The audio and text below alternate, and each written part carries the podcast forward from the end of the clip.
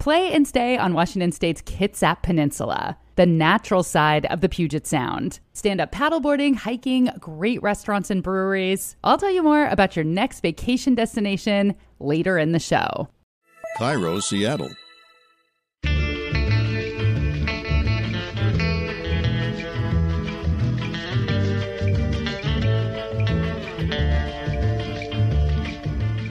I'm Rachel Bell, and this is Your Last Meal, a show about famous people and the stories behind the foods they love most. Today on the program, Michelle Zauner.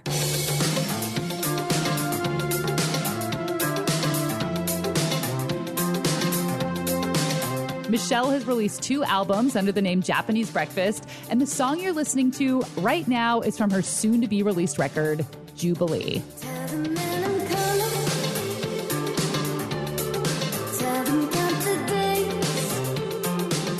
She is also the author of a new, very popular memoir called Crying in H Mart. The book is about her relationship with her mother, who died of cancer in twenty fourteen when Michelle was only twenty-five. But the book is also about food, specifically the Korean food that connected Michelle to her mother and to her culture. Do you think your mom would be surprised that you've gotten into cooking as much as you have? Definitely. She would be really like weirded out by it, probably. Her mom was Korean, and unfortunately, she passed away before Michelle had a chance to learn any of her recipes. But this is not an uncommon story. If you're the child of an immigrant, you may know that it is hard to wrestle these recipes from your parents and your grandparents because they don't write anything down and they don't use measuring spoons or measuring cups. Melissa Miranda, chef owner of Seattle's modern Filipino restaurant, Musang, will join the show to talk about the project she did to trick these grannies into handing over their recipes. In my family, my parents and my grandparents never measured anything. Melissa will join us later in the show. But first, my conversation with Michelle Zauner.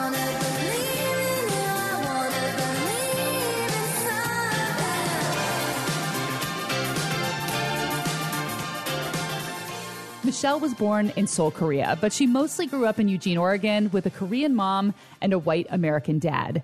But when her mom was diagnosed with cancer, she was living on the East Coast. So she moved back to Eugene to take care of her mom. And after she passed away, a lot of Michelle's memories were tarnished by that very traumatic time. But she managed to find peace and solace in a very unexpected place, the Korean grocery store, H Mart. Yeah, so H Mart is a Korean grocery chain. It stands for Hanarim, which means roughly translates to one armful of groceries. And yeah, it was like it just became like a, a real refuge for me and uh, a really enjoyable place to get my groceries and kind of spark a lot of uh, forgotten memories I had of my, my childhood and, and my mom. And uh, yeah, you can get like all sorts of uh, Korean side dishes there and, you know, instant noodles. And then there's there's also usually like a food court and like a Korean beauty counter and, and uh, a lot of great groceries. I, I highly recommend it. Have you actually cried in H Mart? I cry in H Mart like all the time.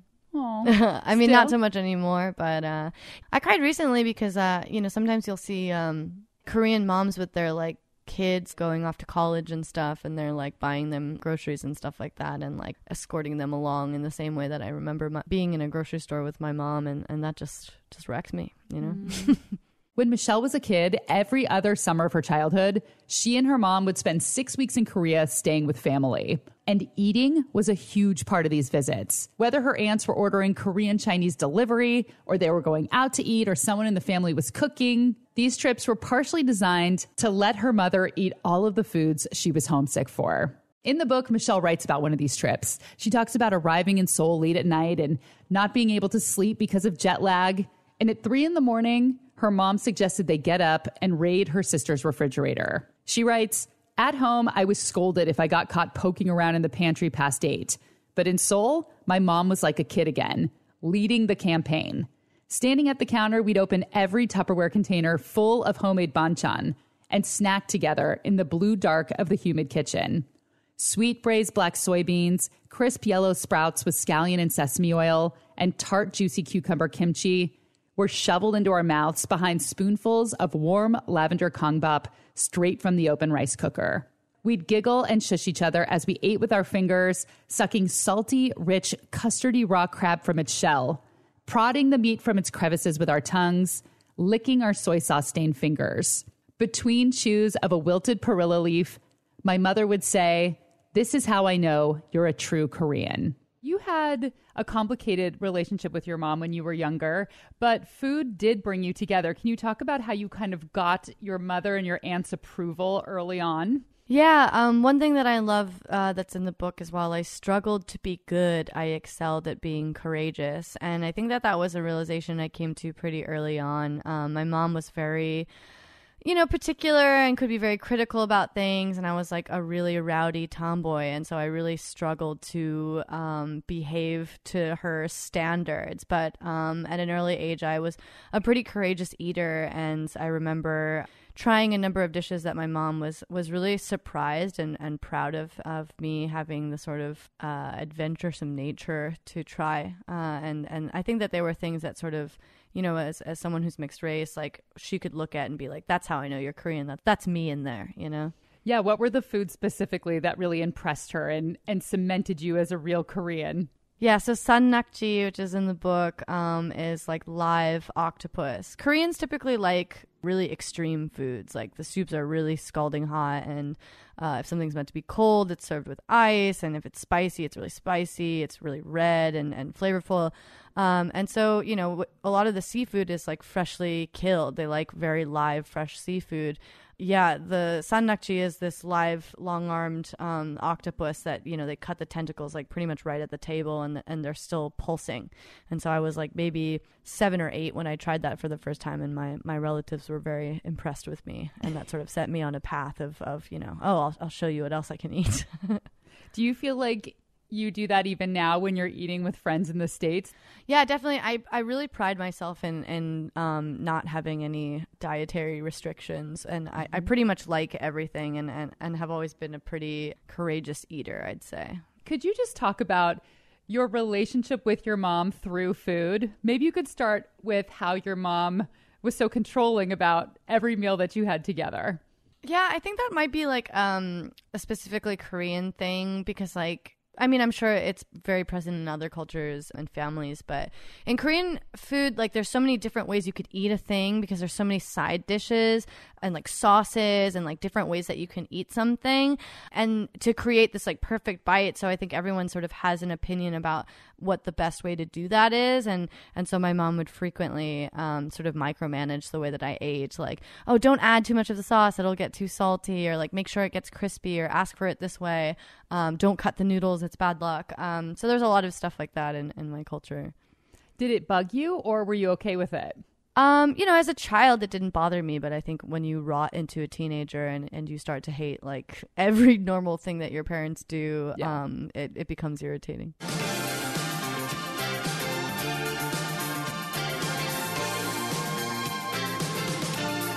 What would your last meal be? There's a meal that my mom used to make for me.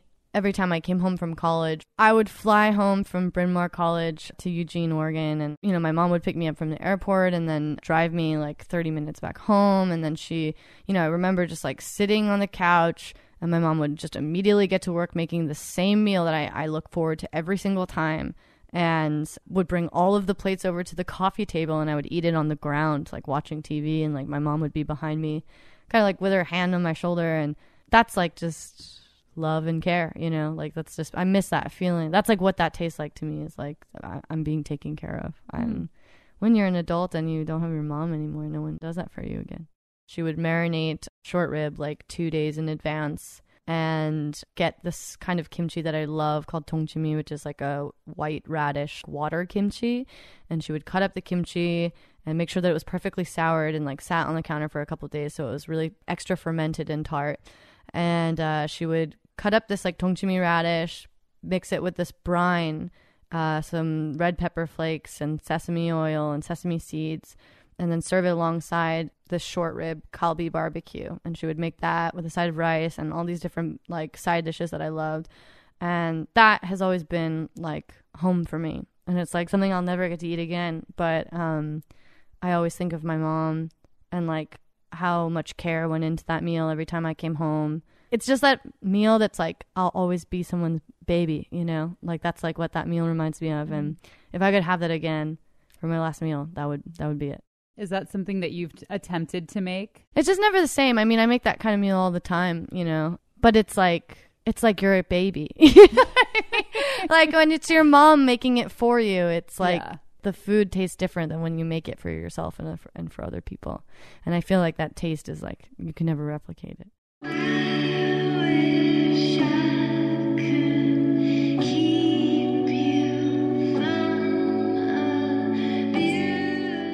We're going to pause for just a moment, but when we come back, Michelle talks about how she learned to cook the Korean dishes that she grew up with.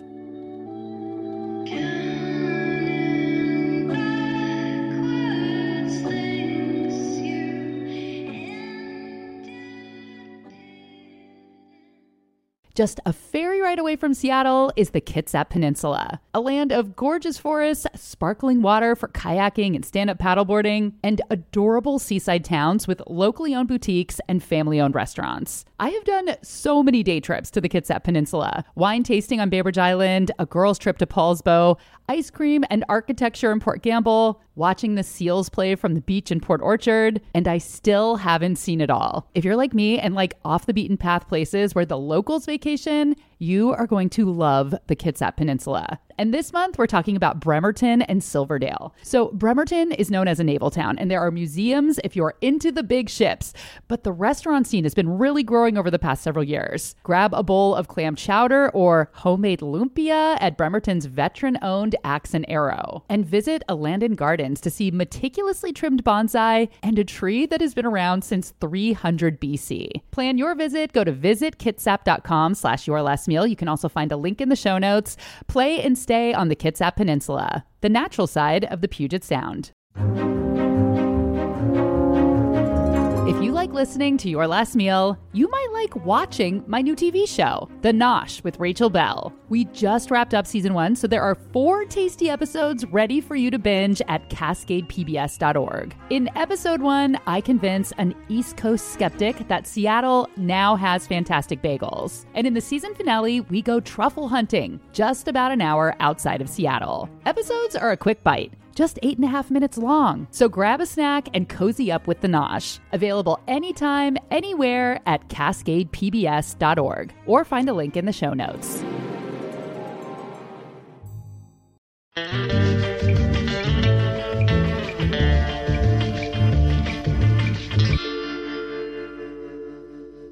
After Michelle's mom died, she wanted to be comforted by the food she grew up with, the foods that her mother had always cooked for her. So she did what most modern people do when they need to learn how to do something. She went to YouTube. Hi, everybody. What are you cooking? These days, when I go outside, I feel chilly, so cold. What can we do to make our house so cozy and warm? That kind of food I'm going to make today. This is soft tofu stew, sundubu jjigae. Everybody's favorite. That's where she discovered Maangchi, a Korean home cook with five and a half million followers who teaches her viewers how to cook classic Korean dishes. The New York Times once called her YouTube's Korean Julia Child. I mean, it was pretty much like the day after her funeral that I looked online for a recipe for doenjang jjigae, which is like a fermented soybean stew that's really common staple in, in many Korean households. And my aunt and my cousin were visiting, and I, I just wanted to do something nice for them.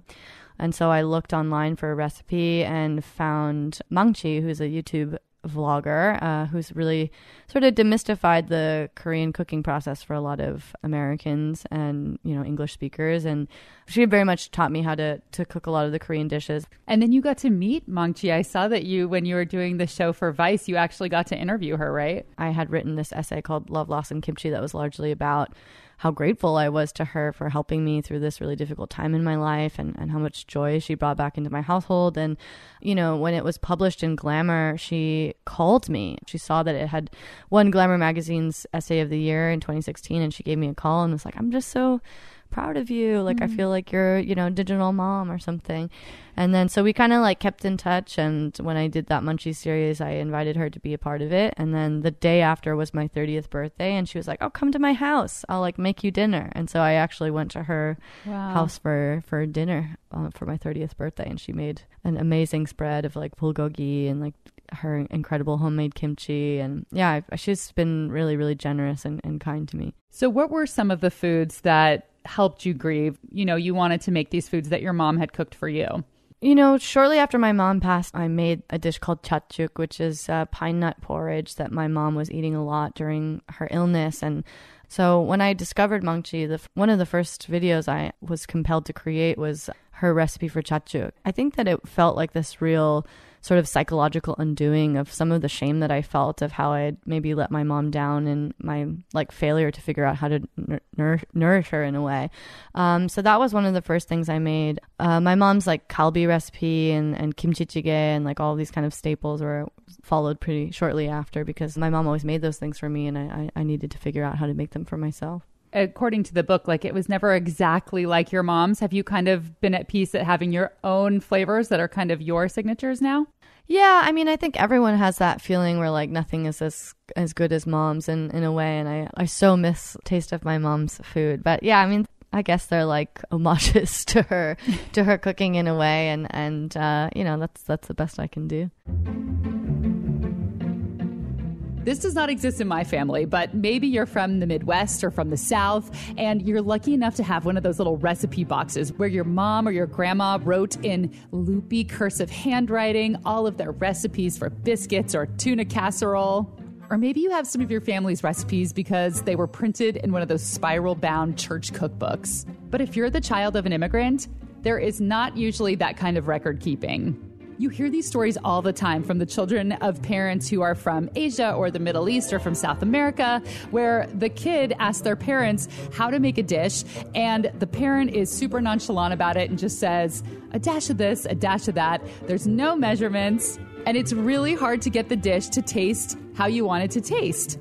Well, that story was very familiar for Chef Melissa Miranda, whose dad immigrated to Seattle from the Philippines in the nineteen seventies. My whole childhood, I was surrounded by Filipino food because of my dad. But then there was this kind of shame around it, you know, and I'd take my lunches to school and I would be embarrassed because, you know, it smelled. Melissa went to culinary school in Italy. She lived in Italy for six years before moving to New York. And then a few years ago, she came back to Seattle, where she was cooking at an Italian restaurant. When she came home, she reconnected with a Vietnamese friend named Alan Vu. There was this kind of light bulb moment. Um, Alan came to me and was like, Mel, we're never going to learn our parents' food unless we, like, shadow them, you know? And, like, there's no cookbooks to really be able to familiarize ourselves with the dishes that aren't in the restaurants. What about the stuff they cook at home? Um, and he had spent time with one of his friend's moms growing up in high school who was an incredible cook. And so we set it up that I would shadow her and kind of just take notes and observe as best as I could to recreate these dishes that she was sharing with us. But here's the catch. This woman didn't speak English, so Melissa had to really pay attention. Melissa and Alan teamed up with a couple other friends to create a series of pop-up dinners called No Cookbooks Allowed, where they cook the dishes they learned by watching various immigrant home cooks and taking notes. Before she started doing these pop-up dinners, Melissa had pretty much always cooked Western food in restaurants. So when I came back to Seattle, I had realized how much the city had changed. I've been gone for almost eight years and was I kind of just realized, you know, especially driving through Beacon Hill, where my father immigrated to, like all the Filipino restaurants that we had gone to were gone. It just kind of was this moment where, like, how can we bring education of Filipino food, of flavors, of dishes, et cetera, if it doesn't exist here. We wanted to showcase that there is so much more than just, you know, adobo or pancit. Like, there's so many more flavors for you to understand. We made it a point always to write the menus in Tagalog because there's such an education and learning point for folks. You know, like, it takes years, you know, but we're familiar with, you know, Vietnamese dishes and Japanese dishes and Thai dishes. We can say them and pronounce it in the language, but, like, we don't even know what that is in Tagalog, you know? And so that was kind of a big point for me um, in starting the pop-ups. The pop-ups were super popular. So a couple years ago, Melissa opened a Filipino restaurant in Beacon Hill called Musang, which is named after her dad. My dad actually immigrated to Seattle um, in the seventies. He drove a black Mustang, and the T fell off, so he became Musang. His group of friends that he made here were, you know, were all young Filipinos, and they all had nicknames themselves. So one's name was like Val Afro because he had the biggest afro. Um, one was Sly Paa, which means feet in Tagalog because he had big feet. And so my whole childhood in hanging out with them as well, because they were like my uncles. Anywhere we would be, whether it was the mall or the park or an event, you know, all I'd hear is Musang. Before she opened the restaurant, Melissa took a three-month trip to the Philippines to visit friends. I was experiencing back pains, and she was like, let's take you to the healer. And she was this powerful and older Filipino woman. Like, she was so, so small, but her hands were just like so large, and like just looking at them, you kind of knew there was something really incredible about, about her. You know, she was doing work, and then she looked at my arm, and I have an owl tattoo on my arm, and actually I don't speak the dialect, and she just was like asking my friend, she's like, why does she have a owl? She should have a Musang tattoo. So Musang in Tagalog means wild cat. And it was just this moment where I was like, wait, what? Like, what did she say? And the fact that that came out of nowhere, it was this just kind of moment of like, maybe that's where we need to go. Melissa is actually reading Michelle's book, Crying in H Mart, right now. When I met up with her for the interview, she actually pulled the book out of her bag. So I wanted to know if she has a strong connection to a grocery store, just like Michelle does with H Mart. So in Beacon Hill, there's a grocery store called Foolie. Um, it's actually Vietnamese owned, but it carries mostly just Filipino ingredients. And I actually grew up going there as a child with my dad. After I'd moved away, I forgot about that place. And then when I moved to Beacon Hill, I found Foolie again. And there was that moment of like, I've been here before.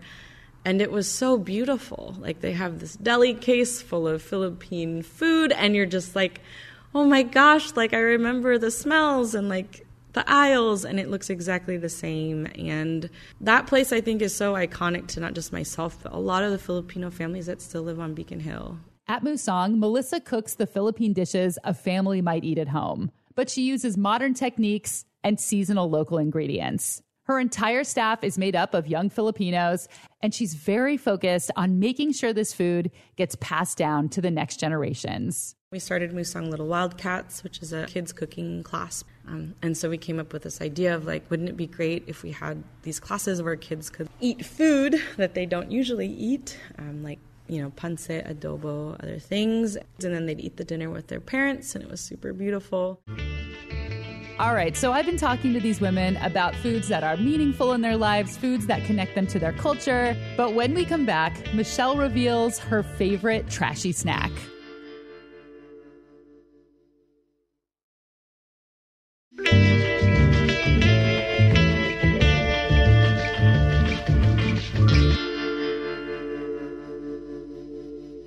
One of my favorite things to ask people, whether it's a guest on the show or someone I'm on a hike with, is what is your favorite trashy snack? And Michelle has a particularly good answer.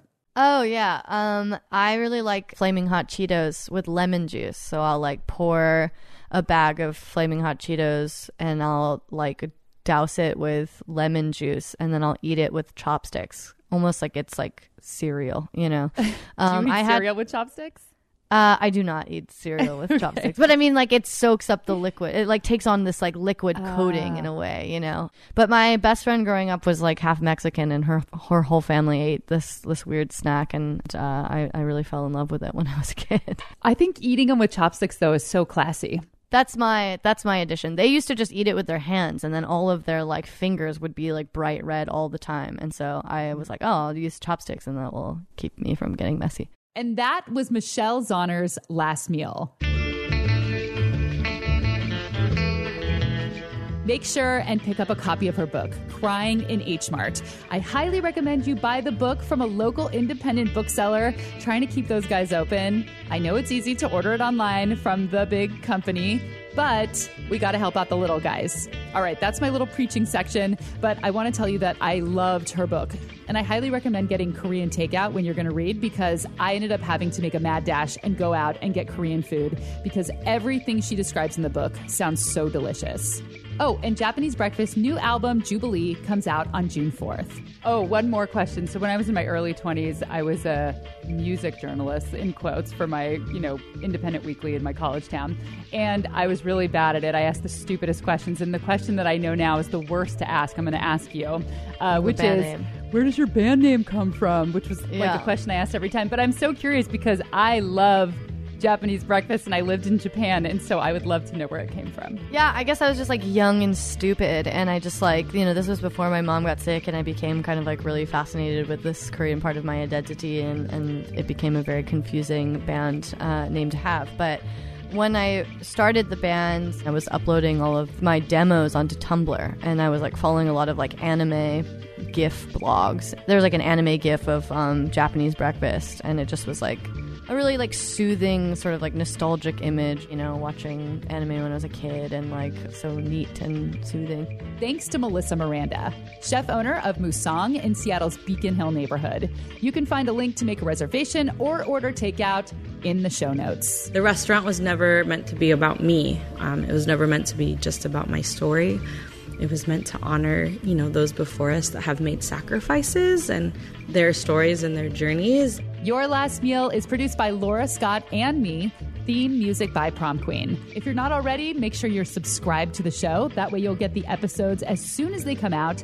Make sure to leave a review. Follow along on Instagram. Hello, Rachel Bell. That's B E L L E. I am Rachel Bell, and this is Your Last Meal.